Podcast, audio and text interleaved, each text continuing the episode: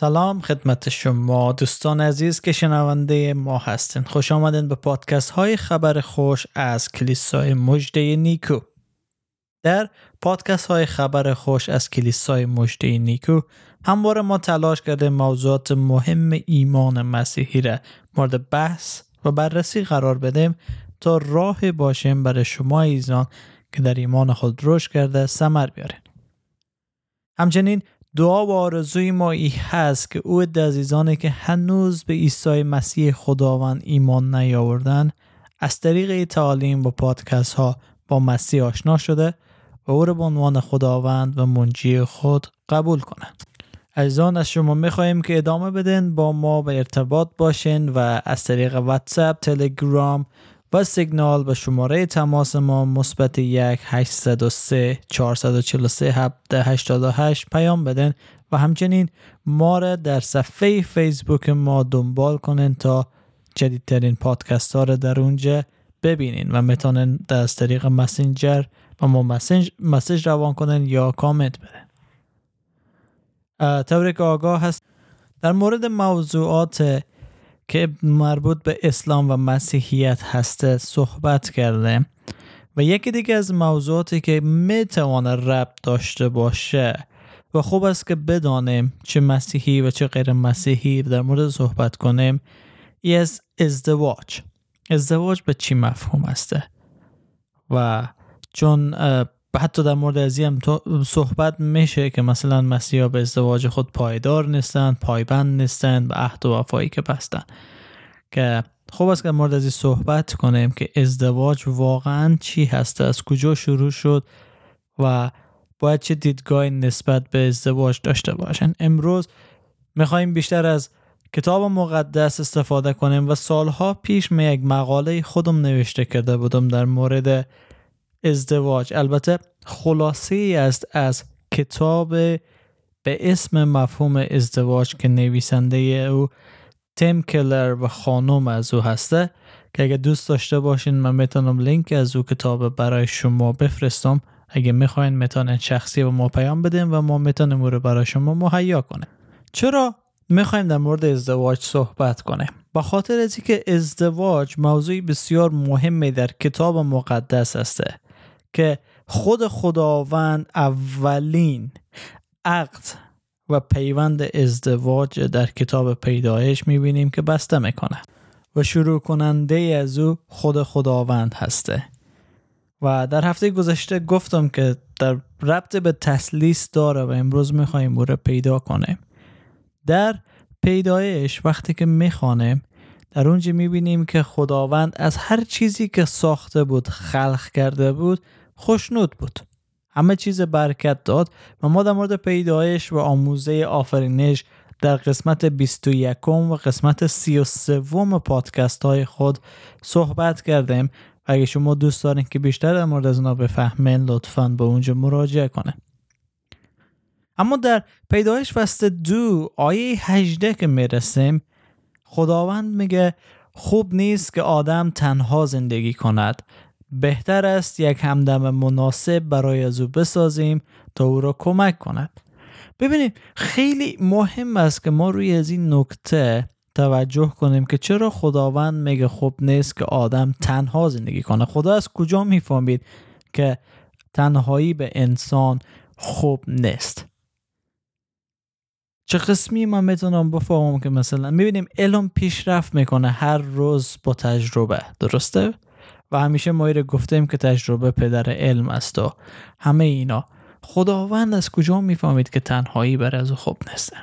در حالی که ما مدعی هستیم که خداوند تنها هست و هیچ هیچ کسی را نداره. حتما خداوند یک رابطه وارد یک رابطه بوده در یک رابطه بوده که میفهمیده تنهایی برای انسان خوب نیست. و او رابطه مطابق به کتابی که اسمش هست لذت در تسلیس میگه که خدا خدای پدر با پسر در رابطه عمیقی بود و در روح القدس اینا از این رابطه لذت می‌برن در رابطه فرزند و پدری رابطه همانند و یک شکل و یکسان. به خاطر از است که خداوند میگه خوب نیست انسان تنها باشه.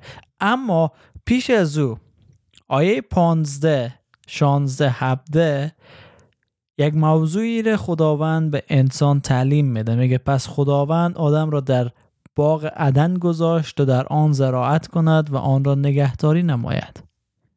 خداوند به آدم فرمود اجازه داری از میوه تمام درختان باغ بخوری اما هرگز از میوه درخت شناخت خوب و بد نخور. زیرا اگر از آن بخوری در همان روز خواهی مرد.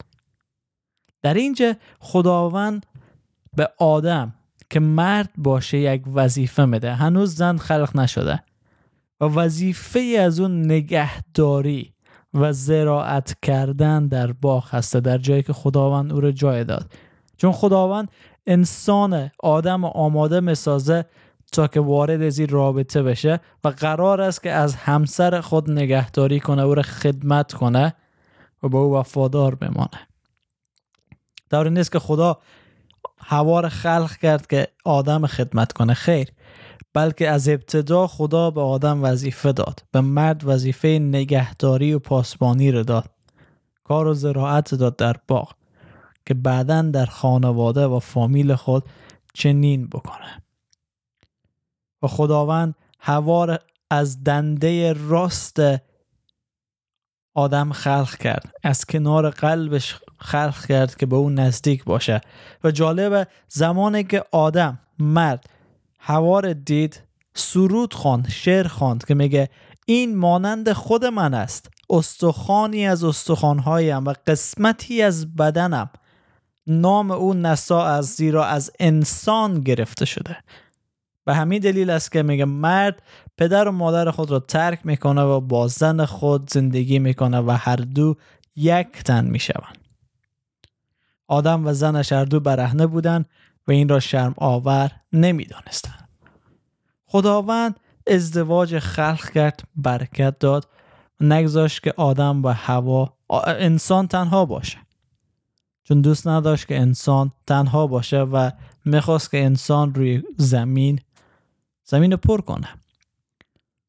خیلی موضوعات الهیاتی عمیقی در اینجا هست. مثلا تنهایی آدم کار کردن از او در باغ و خلقت از او از انسان. مثلا خدا همه چیز از هیچ چیز آفرید اما آمد زن از مرگ خلق کرد. خیلی از موضوعات الهیاتی زیاده در اونجا داره که میشه روی از او ساعت ها و بحث کرد و کتاب ها نوشت. بله من امروز می‌خوام روی از این قسمت تمرکز کنم. آدم و زنش هر دو برهنه بودند و این را شرم آور نمی‌دانستند زمانی که خدا اینا را خلق کرد هر دو برهنه بودند و لباس بر تن نداشتند و شرمی هم نداشتند ولی امروز حتی اگه زن و شوهر می‌بینیم وقتی که با هم هستند در خانه و در فامیل هستند لباس دارن. چرا؟ چون شرم آور می‌بینن که همیشه وقت برهنه بگردن. و این به خاطر از این بود که تا او وقت اینا گناه نمیشناختن خوب و بد نمیشناختن. و در پاکی و قدوسیتی که خدا آفریده بود چی می‌کردن؟ زندگی می‌کردن.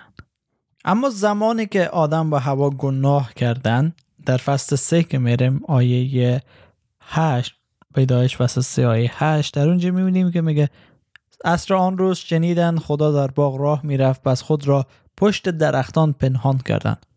اما خداوند آدم را صدا کرد و فرمود کجا هستی؟ آدم جواب داد چون صدای تو را در باغ شنیدم ترسیدم و پنهان شدم زیرا برهنه هستم. خدا پرسید چه کسی به تو گفت برهنه هستی؟ آیا از میوه درختی که به تو گفتم نباید از آن بخوری خوردی؟ آدم گفت این زنی که تو اینجا نزد من گذاشتی آن میوه را به من داد و من خوردم. ببین اولین چیزی که اونا متوجه میشن برهنگی و شرمی هست که دارن. و در اینجا هست که ازدواج کاملا نابود شد. چرا خدا در ابتدا برای مرد یک زن خلق کرد چهار زن خلق نکرد؟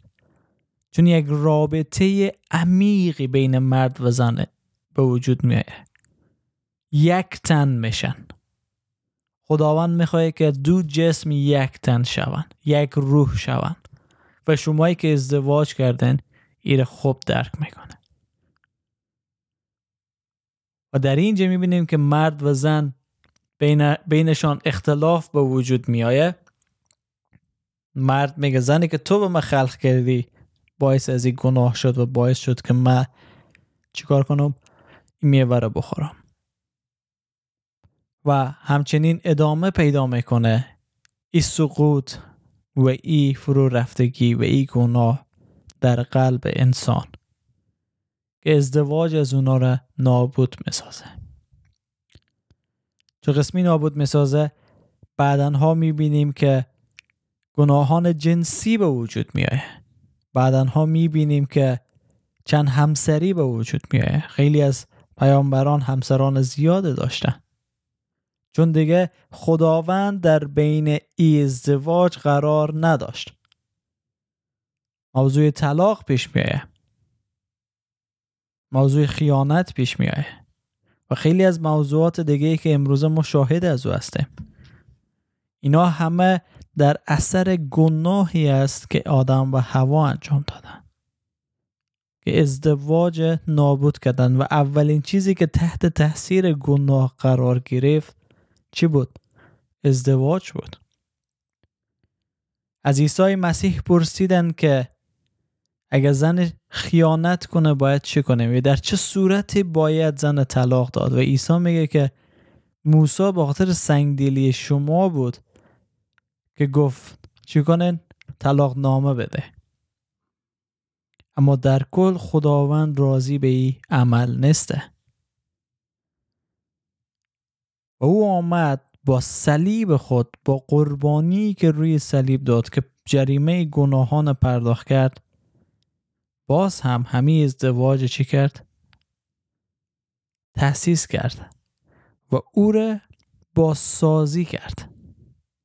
بازسازی که کرد ای بود که یک مرد با یک زن وارد از این رابطه میشه و این رابطه را خداوند برکت میده. بعد از زمان گناه تا پیش از فدیه عیسی مسیح ازدواج بین زن و مرد بود. اما بعد از اینکه عیسی مسیح روی صلیب جان خدا داد و حالا برای ما مسیحیان ازدواج یک رابطه ای است بین مرد و زن که در او خداوند هم حاضر است و در او هم خداوند شاهد و نگهدار از این پیوند است. به خاطر از است که ما به یکدیگر و به خداوند چیکار می‌کنیم؟ وعده میدیم و عهد بسته می‌کنیم. عهد نسبت به یکدیگر و عهد نسبت به خداوند.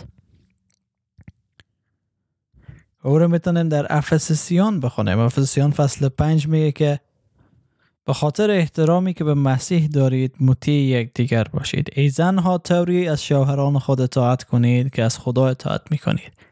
زیرا همانطور که مسیح سر کلیسا یعنی بدن خود می باشد و شخصا نجات دهنده آن است شوهر نیز سر زن خود می باشد و چنان که کلیسا مطیع مسیح است زنها نیز در هر مورد باید از شوهران خود اطاعت کنند. ای شوهران چنان که مسیح کلیسا را دوست داشت و جان خود را برای آن داد شما نیز زنهای خود را دوست بدارید. مسیح چنین کرد تا کلیسا را با آب و کلام خدا شسته و آن را پاک و مقدس گرداند. در اینجا است که مشاهده می‌کنیم که ازدواج یعنی رابطه یا عهد بین مرد و زن که در اونجا خداوند حاضر است. و ما در مقاله خود که داشتم یک کتاب مفهوم ازدواج خلاصه می‌کردم تقریبا هر فصل قسمی خلاصه کردم. راز ازدواج. ازدواج یک رازه.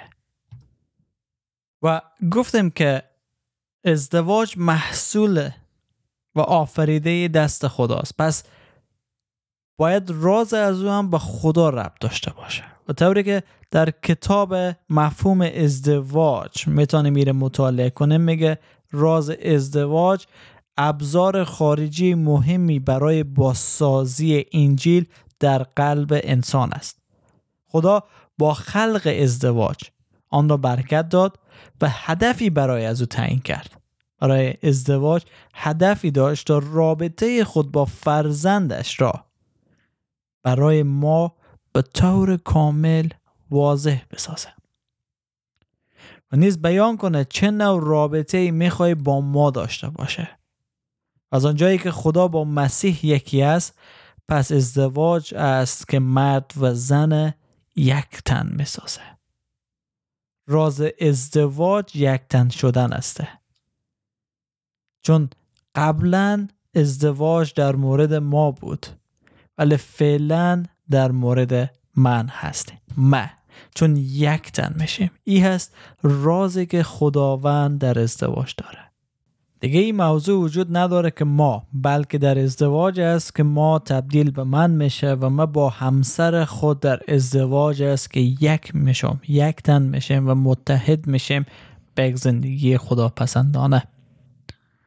و خداوند از این طریق می‌خوای استفاده کنه تا رابطه خودش با فرزند خود عیسی رو برای ما بیان کنه و رابطه ای که او می‌خوای با ما داشته باشه. دومین موضوعی که در مقاله خود ما در مورد کتاب صحبت می‌کنم نیرویی است که ازدواج داره. هرچند گفتم که ازدواج یک راز است که مرد و تن یک تن می‌سازه. و زمانی که اینا یک تن میشن زن و شوهر خوانده میشن که سخاوتمندانه برای یکدیگر فداکاری کنند در چالش های زندگی کنار هم بیستن. و این نیرویی است که ازدواج حاصل می‌کنه.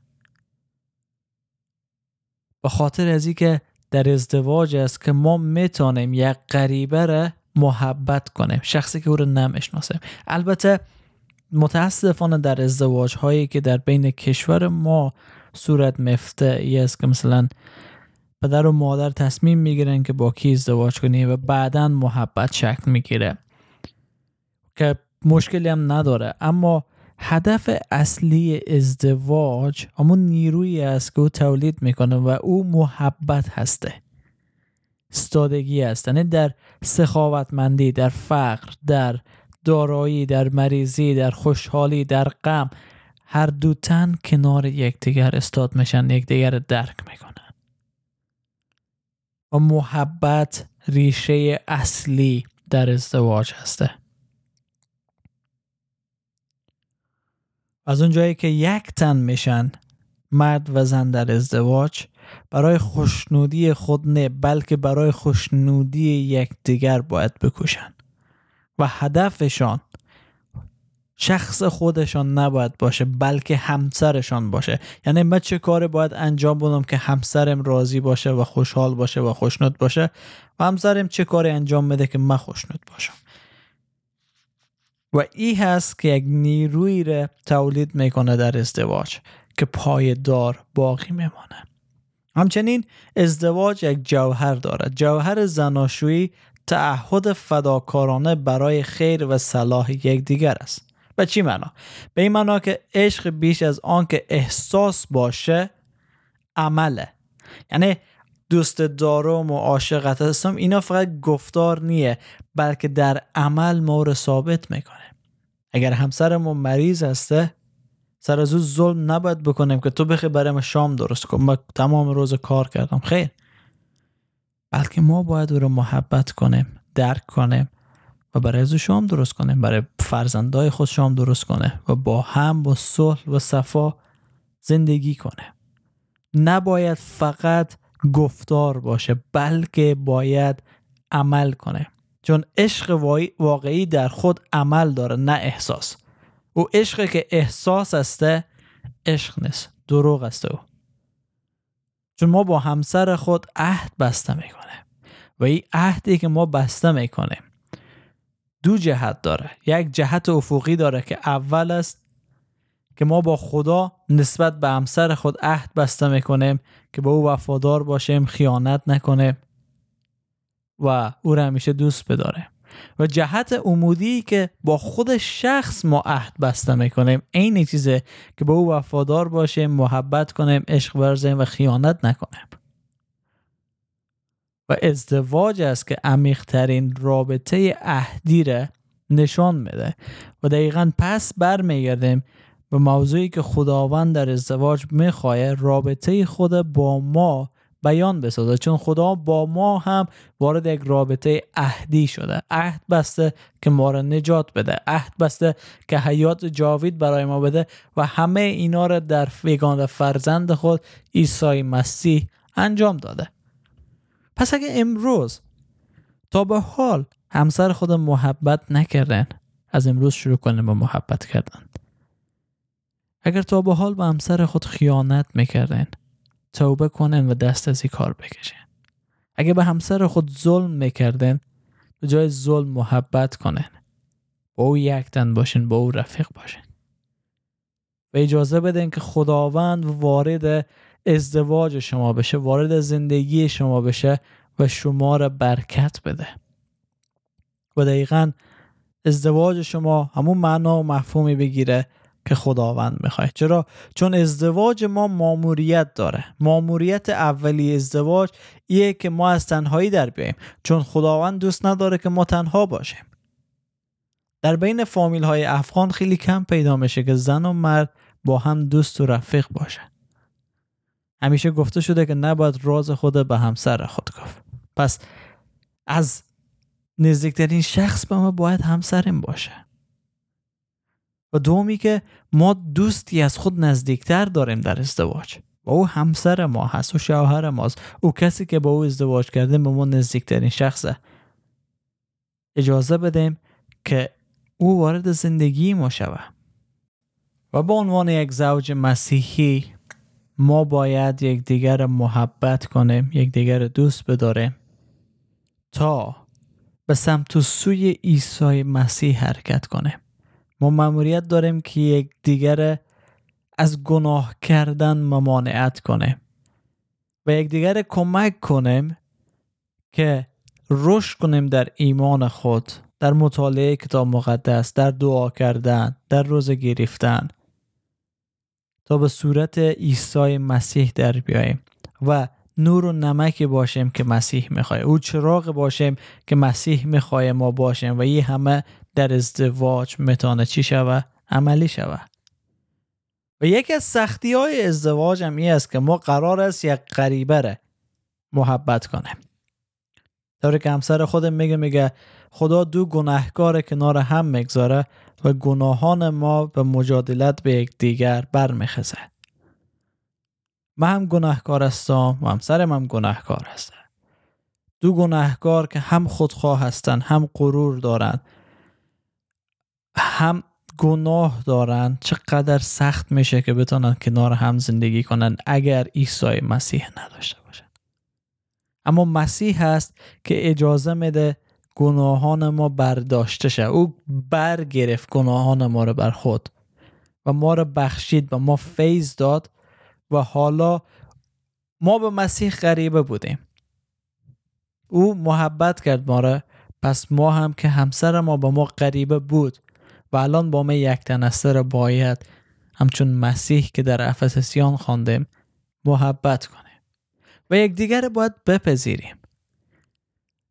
با تفاوت هایی که داریم با چالش هایی که داریم با همه کاستی ها و کمی هایی که داریم باید یکدیگر بپذیریم. چون هیچ کدام ما کامل نیستیم و کامل نخواهیم بود. هرگز قرار نیه ما با شخص درست ازدواج کنه. مثل که همیشه گفتن دو نیمه گم شده. نه خیر. قرار نیست که نیمه گم شده رو پیدا کنه. بلکه باید خود بسازیم سازگار باشیم و از خود شروع کنیم که یک دیگر بتانیم بپذیریم. و یکی از هدیه هایی که خداوند در ازدواج به مرد و زن داده رابطه جنسی هست. که باید در داخل ازدواج صورت بگیره و نباید مرد یا زن خارج از ازدواج رابطه جنسی داشته باشن. به خصوص مسیحیان چون در اول قرنتیان 6 آیه 15 چنین می‌خوانه میگه. آیا نمی‌دانید که بدنهای شما اعضای بدن مسیح هستند؟ آیا شایسته است که عضوی از بدن مسیح را بردارم و آن را عضو بدن یک فاحشه بدانم؟ ابدا. مگر نمی‌دانید مردی که با فاحشه به پیونده جسمن با او یک تن می شود زیرا کلام خدا میفرماید این دو یک تن خواهند بود. اما هر که به خدا به پیوندد روحند با او یکی است. و به خاطر از است که خدا ازدواج خلق کرد تا مرد و زن بتانند به طور قانونی درست رابطه جنسی داشته باشند. و می‌فهمیم که در انسان شهوت است. باید در داخل ازدواج خالی بشه. حالا دو موضوع میمانه یکی که خب مایی که مجرد هستیم چیکار کنه؟ اشخاصی که مجرد هستن باید با صبر و حوصله منتظر باشند تا روزی که بتونن ازدواج کنن تا به خاطر همسر خود باکره باشن و لذت ببرن از هدیه‌ای که خداوند در ازدواج به اونا داده. و دومی که و اشخاصی که حتی ازدواج کردن و به همسر خود خیانت می‌کنن یا با دیگه زنها یا مردها هم بستر میشن بهتر از این کار دست بردارن. درسته در کشور ما کشور اسلامی است و زنا گفته میشه اما خیلی این چیزا اتفاق داره میافته. خیلی زنا وجود داره. مگه چند روز پیش یکی از خود می طالبا دستگیر نشده بود در زنا؟ چرا؟ چون اونا تعهد ندارن. عهد و پیمانه که در ازدواج هست. رو درک نمی‌کنن. فقط فکر از اونا دنبال خالی کردن شهوت خود است. بلکه خداوند از ما می‌خواه که متحد باشیم به همسر خود وفادار باشیم به همسر خود. چون ازدواج برای خداوند اهمیت داره. پس تلاش کنیم که ازدواج داشته باشیم تا اراده خداوند نشان بده و مطابق به اراده خداوند باشه. و آسان هم نیست چون ما قرار است با یک قریبه زندگی کنیم قرار است همدیگر بپذیریم قرار است گناهان ما با یکدیگر در جنگ باشند. خودخواهی ما غرور ما خواهش های ما همه چیز ما بر علیه یکدیگر شود. اما عیسی مسیح این نیرو و این قدرت برای ما میبخشه. که تا در ازدواج پایدار باشیم پایبند باشیم. چون دیگه امروز ازدواج در مورد ما نیست بلکه در مورد من هست. منی که با همسر خود عهد بستم عهدی که با خدا بستم. نزد مسیحیان ازدواج مقدس است چون رابطه بین خدا و پسر از او برای ما نشان میده و رابطه ای که قرار از خدا با ما داشته باشه. و به خاطر از است که در مسیحیت تک همسری رواج داره. و کسی که همسر اختیار کرد با همه شرایط سخت خوب با هم می‌سازن یکدیگر محبت می‌کنن و با هم یک تن هستن چون درک می‌کنن هدف خدا بر ازدواج از اونا چیست. این از ازدواج حقیقی مسیحی. امیدوار هستم که این موضوع برای شما واضح بوده باشه که واقعا در مسیحیت ازدواج به چی معنا هسته در فیض برکت و سلامتی خداوند باشه.